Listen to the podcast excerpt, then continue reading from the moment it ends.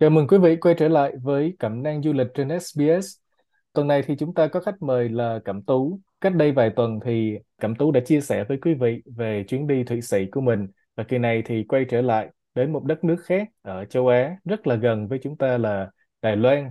Và Cẩm Tú ơi, khi mà nói tới Đài Loan thì Đăng Trình cũng đã tới cái đất nước này một vài lần và cảm thấy là rất là yêu mến cái chỗ này. Tại vì nếu mà xét với những cái quốc gia bên cạnh thì cái cảnh của Đài Loan có thể sẽ không có đa dạng hay là ấn tượng bằng. Nhưng mà bù lại thì Đài Loan lại có được những thứ như là đường phố là sạch sẽ, rồi giao thông công cộng thuận tiện, người dân cũng khá là thân thiện nữa. Cho nên khi mà mình muốn một cái chuyến đi nghỉ mà nó nhẹ nhàng, không cần phải lên kế hoạch nhiều mà vẫn có thể tận hưởng được thiên nhiên, văn hóa rồi những cái ẩm thực khác lạ, thì Đài Loan là một trong những cái nơi mà có thể là lựa chọn hàng đầu của mình. Và nói tới Đài Loan thì các bạn trẻ Việt Nam chắc chắn là sẽ nghĩ ngay tới món trà sữa và chợ đêm nữa. Vậy thì khi mà Cẩm Tú đi những cái chợ đêm nào ở Đài Bắc thì cảm thấy là cái nào bán đồ ăn ngon nhất vậy? À, Với em thì em nghĩ chắc là chợ đêm Sĩ Lâm sẽ là thu hút mình nhất. Tại vì em nghĩ cái chợ đêm Sĩ Lâm thì khá là rộng, đủ cái không gian cho mình là một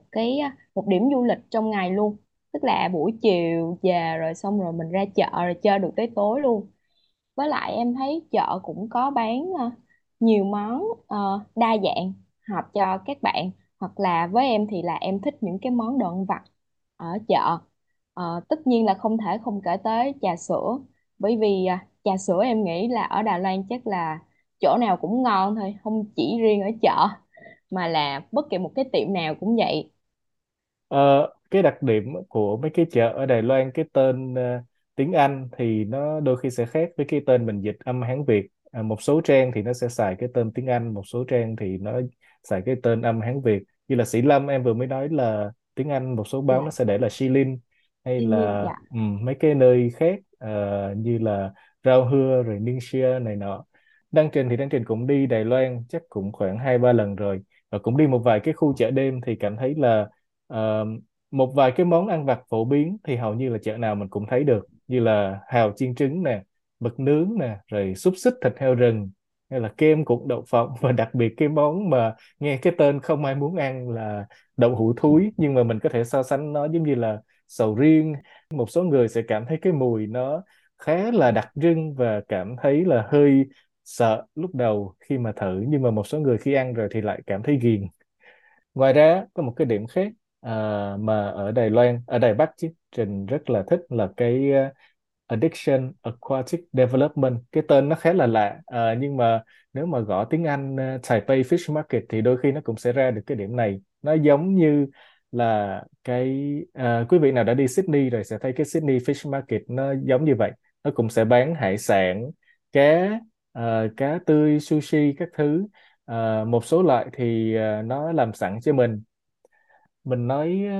tới trà sữa và chợ đêm bởi vì đó là hai cái gọi là nổi bật nhất của Đài Loan. Nhưng mà bên cạnh đó thì ở Đài Bắc cũng có những cái điểm du lịch khác về văn hóa, về thiên nhiên, về lịch sử nữa.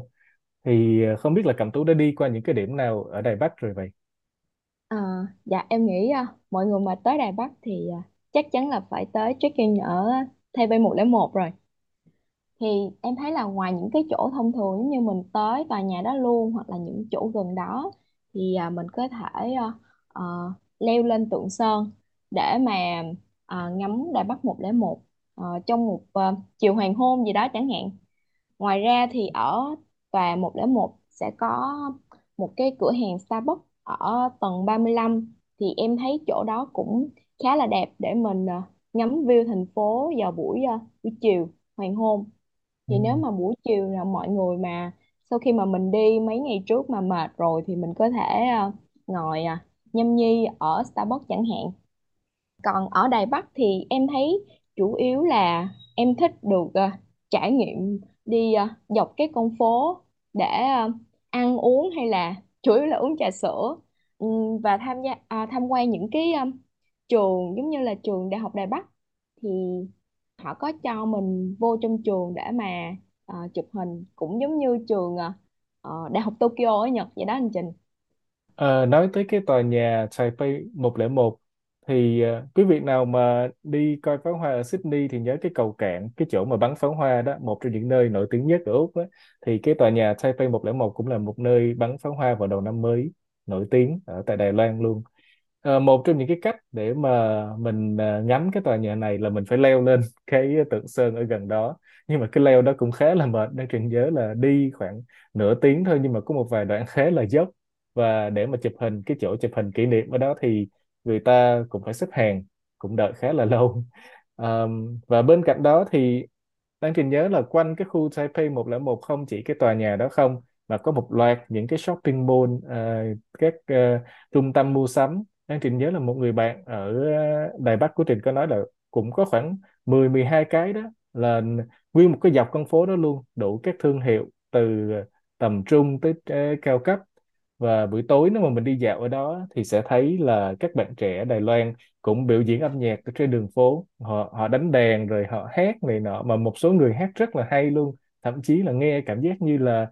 hoàn toàn có thể lên TV hay là hoàn toàn có thể trở thành ca sĩ chuyên nghiệp được luôn. Rồi một cái điểm khác, không biết ở Đài Bắc không biết em đã đi chưa, là cái đài tưởng niệm Tưởng Giới Thạch, và có một cái nghi lễ đổi gác á. Thường là một cái người ta cũng rất hay đi, tại vì nó khá là hay, là đáng Trình nhớ là khoảng từ 9 giờ tới 5 giờ chiều thì cứ cách một tiếng, đúng một tiếng thì sẽ có một cái phiên đổi đổi ca gác một lần, và họ làm một cái nghi lễ cũng rất là trang trọng. Và mình thấy là mấy cái người lính gác đó, cái động tác của họ rất là chuẩn mực, rất là chính xác, phối hợp với nhau nhịp nhàng nữa. Thì để đi được cái đó thì quý vị nhớ là nên có mặt sớm khoảng 15 phút để mà có được cái chỗ đứng tốt nhất nữa. Chẳng hạn như muốn đi 10 giờ thì khoảng 9 giờ 45 tới đó để mà xếp hàng, bắt đầu xếp hàng là được rồi. Có một cái điểm nữa là bảo tàng Cố Cung. Bảo tàng Cố Cung tiếng Anh là cái National Palace Museum. Thì ở đây á, đang Trình đọc được là họ đang lưu giữ tới gần 700.000 cái hiện vật đại diện cho 8.000 năm lịch sử của Trung Quốc nữa. Nhưng mà cái đặc biệt ở đây là người ta tới không có để ý từ những cái khác nhiều, mà hầu như là ai tới hay là báo đài này nào cũng chỉ đề cập tới cái gọi là cái viên ngọc, mà họ gọi vui là viên ngọc miếng thịt kho tàu, với lại cái viên ngọc cái cây cải thảo. Tại vì thực ra là nó là ngọc nhưng mà chạm khắc rất là tinh xảo, mình nhìn cảm giác như là một cái món đồ thật. Giống như cái phần da của miếng thịt kho tàu nó cũng có những cái sần sùi, và mình nhìn mình cảm giác như là một cái miếng thịt béo ngậy vậy. Hay là cái cây cải thảo mình cũng cảm thấy là cái lá nó xanh, rồi cái phần thân nó có những cái gân bên trong nữa, nhìn rất là tinh xảo. Thì nếu mà quý vị nào mà đi tới Đài Bắc thì cũng nên dành ít nhất là một ngày hoặc là nửa ngày để mà ghé thăm bảo tàng Cố Cung, để mà biết thêm, tận mắt chứng kiến những cái hiện vật đẹp và có giá trị lịch sử như vậy. Nhưng mà nửa ngày thì mình có đi kịp bảo tàng hết không anh Trịnh ha? Ờ, Tốt nhất là nên một ngày, chứ thực ra là nửa ngày là với những ai mà gọi là thời gian eo hẹp mà chỉ muốn tới ngắm cái viên miếng thịt kho tàu đó thôi thì chắc là nửa ngày. Nhưng mà nếu mà bạn nào mà yêu văn hóa, yêu nghệ thuật thì chắc chắn là nên dành cả ngày để mà ghé thăm cái bảo tàng này. Ngoài ra á, thì Đài Bắc cũng rất là tiện lợi, tại vì không chỉ là bên trong Đài Bắc mà mình có thể ghé thăm những cái điểm khác bên ngoài thành phố nữa, và đi lại cũng khá là dễ dàng, như là ở phố cổ Củ Phần nè, hay là cái thác nước Thập Phần nè, rồi hẻm núi Taroko vân vân. Thì không biết là em đã tới những cái điểm nào ở gần đó rồi ha? Ờ, Dạ em thì có đi ngang qua đi khu của phần Thập Phần. Nhưng mà em không quá ấn tượng với cái khu này, tại vì thứ nhất là cũng có đông khách du lịch quá rồi từ khi cái khu này nổi tiếng. Thứ hai là về những cái nét đặc trưng của phố cổ á, thì em không thấy có nhiều điểm đặc biệt, tức là chỉ có một cái view rất là viral trên mạng xã hội rồi vậy.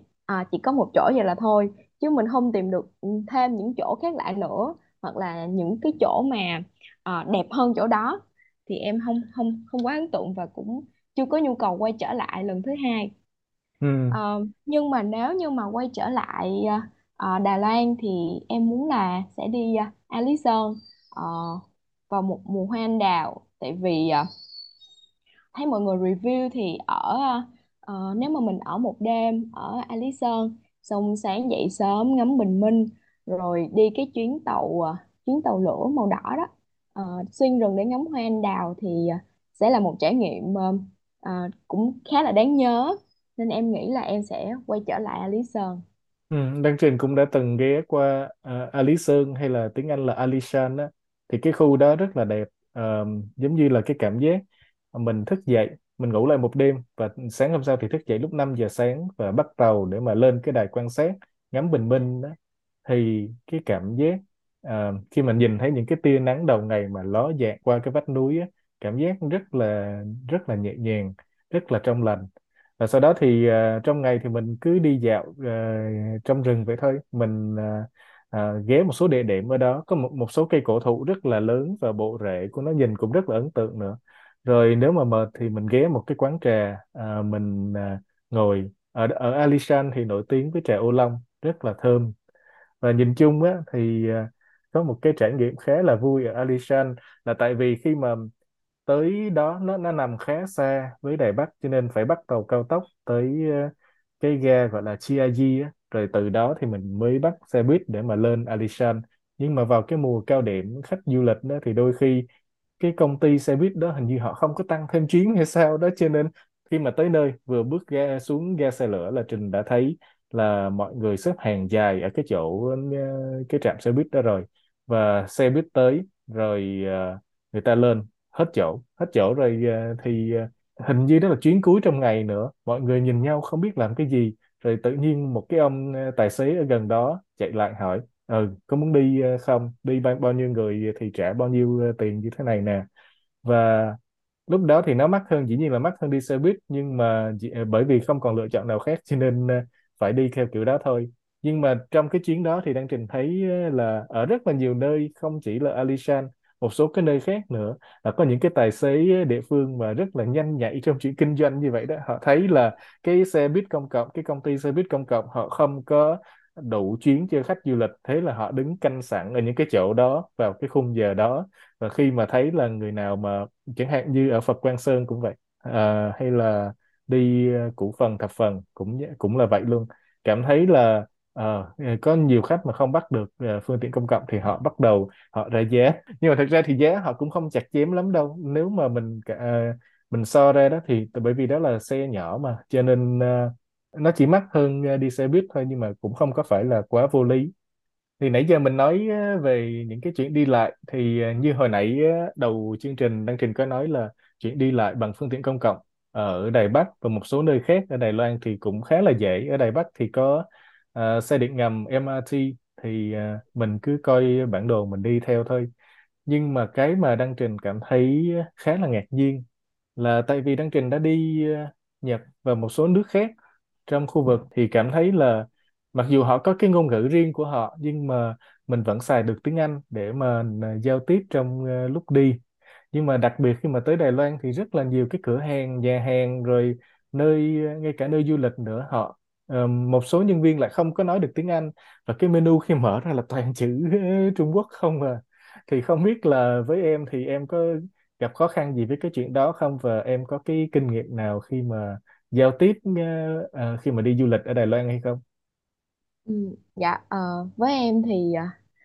cũng may là em cũng biết tiếng Hoa cho nên là cũng không có khó khăn khi mà giao tiếp. Nhưng mà em nghĩ là nếu như mà mọi người khi mà mình vô quán ăn chẳng hạn, thấy một cái menu toàn là tiếng Hoa thì mình có thể nhanh trí sử dụng Google Dịch bằng hình ảnh anh Trình ha, thì sẽ cho ra được cái tên món ăn nhanh. Thứ hai là những người ở Đài Loan, những cái khu du lịch đó, thì em thấy họ sẽ biết được tiếng Anh cơ bản, rất cơ bản, thì mình có thể nói chuyện với họ. Hoặc là nếu như mà không biết nữa thì em thấy là sử dụng Google Dịch cũng nhanh nhất rồi. Và nếu mà như vậy thì đặc biệt là mình phải có một cái SIM khi đi du lịch để lên mạng hay là sử dụng Google Dịch cho nó dễ. Thì đó là cách mà nếu mà không đi Đài Loan, những nước như em không biết tiếng giống như là tiếng Nhật đi, thì em cũng sử dụng cách đó. Đang Trình có một người bạn sống ở Đài Bắc, nhưng mà khi mà mới qua thì tiếng Hoa của chị đó cũng chưa được giỏi lắm. Thì khi mà ghé thăm những cái quán ăn như vậy, chị đó sẽ lên Google Maps coi trước review, coi trước phần hình ảnh, thấy món nào ngon thì lưu lại để đó, đi vào chỉ đưa cái hình đó cho nhân viên để gọi thôi, không có cần phải giao tiếp nhiều bằng tiếng Hoa. Thì cũng là một cái kinh nghiệm khá là hay từ chị đó. Cảm ơn em đã dành thời gian để chia sẻ trong chương trình hôm nay, và hy vọng là với những cái mẹo vặt du lịch trong chương trình bữa nay thì quý vị có thể tự lên kế hoạch để mà đi một lần ghé thăm Đài Loan, để mà thấy cái nơi này nó dễ thương, nó thân thiện, nó gần gũi tới cỡ nào. Và xin hẹn gặp lại quý vị vào những chương trình tuần sau.